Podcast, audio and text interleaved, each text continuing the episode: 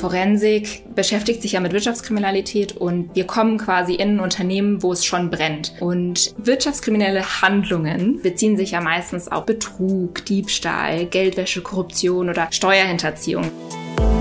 Du hörst Cassandra, die bei Deloitte im Bereich der Forensik arbeitet und dir aus ihrem Arbeitsalltag erzählt zurzeit auf dem Projekt, in dem ich arbeite, mit der Bilanzmanipulation, äh, schauen wir uns in so einem genannten E-Mail-Review gerade an, wer denn dafür verantwortlich ist und wie die das genau gemacht haben. Und geht dann in der zweiten Runde sehr häufig in Informationsgespräche und sogenannte forensische Interviews. Das sind ganz sachliche Gespräche einfach mit Zeugen oder mit der beschuldigten Person, wo die dann konfrontiert werden mit den Vorwürfen, die im Raum stehen.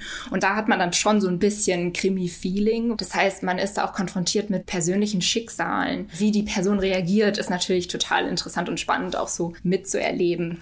Wir sind quasi eine unabhängige unternehmensinterne Ermittlungsstelle, die das Unternehmen quasi beauftragen kann. Aber Teil von unserer Arbeit ist es auch, dann im Anschluss zu schauen, was sind denn die Schwachstellen und wie kann ich sie schließen und wie kann ich in Zukunft weitere wirtschaftskriminelle Handlungen verhindern.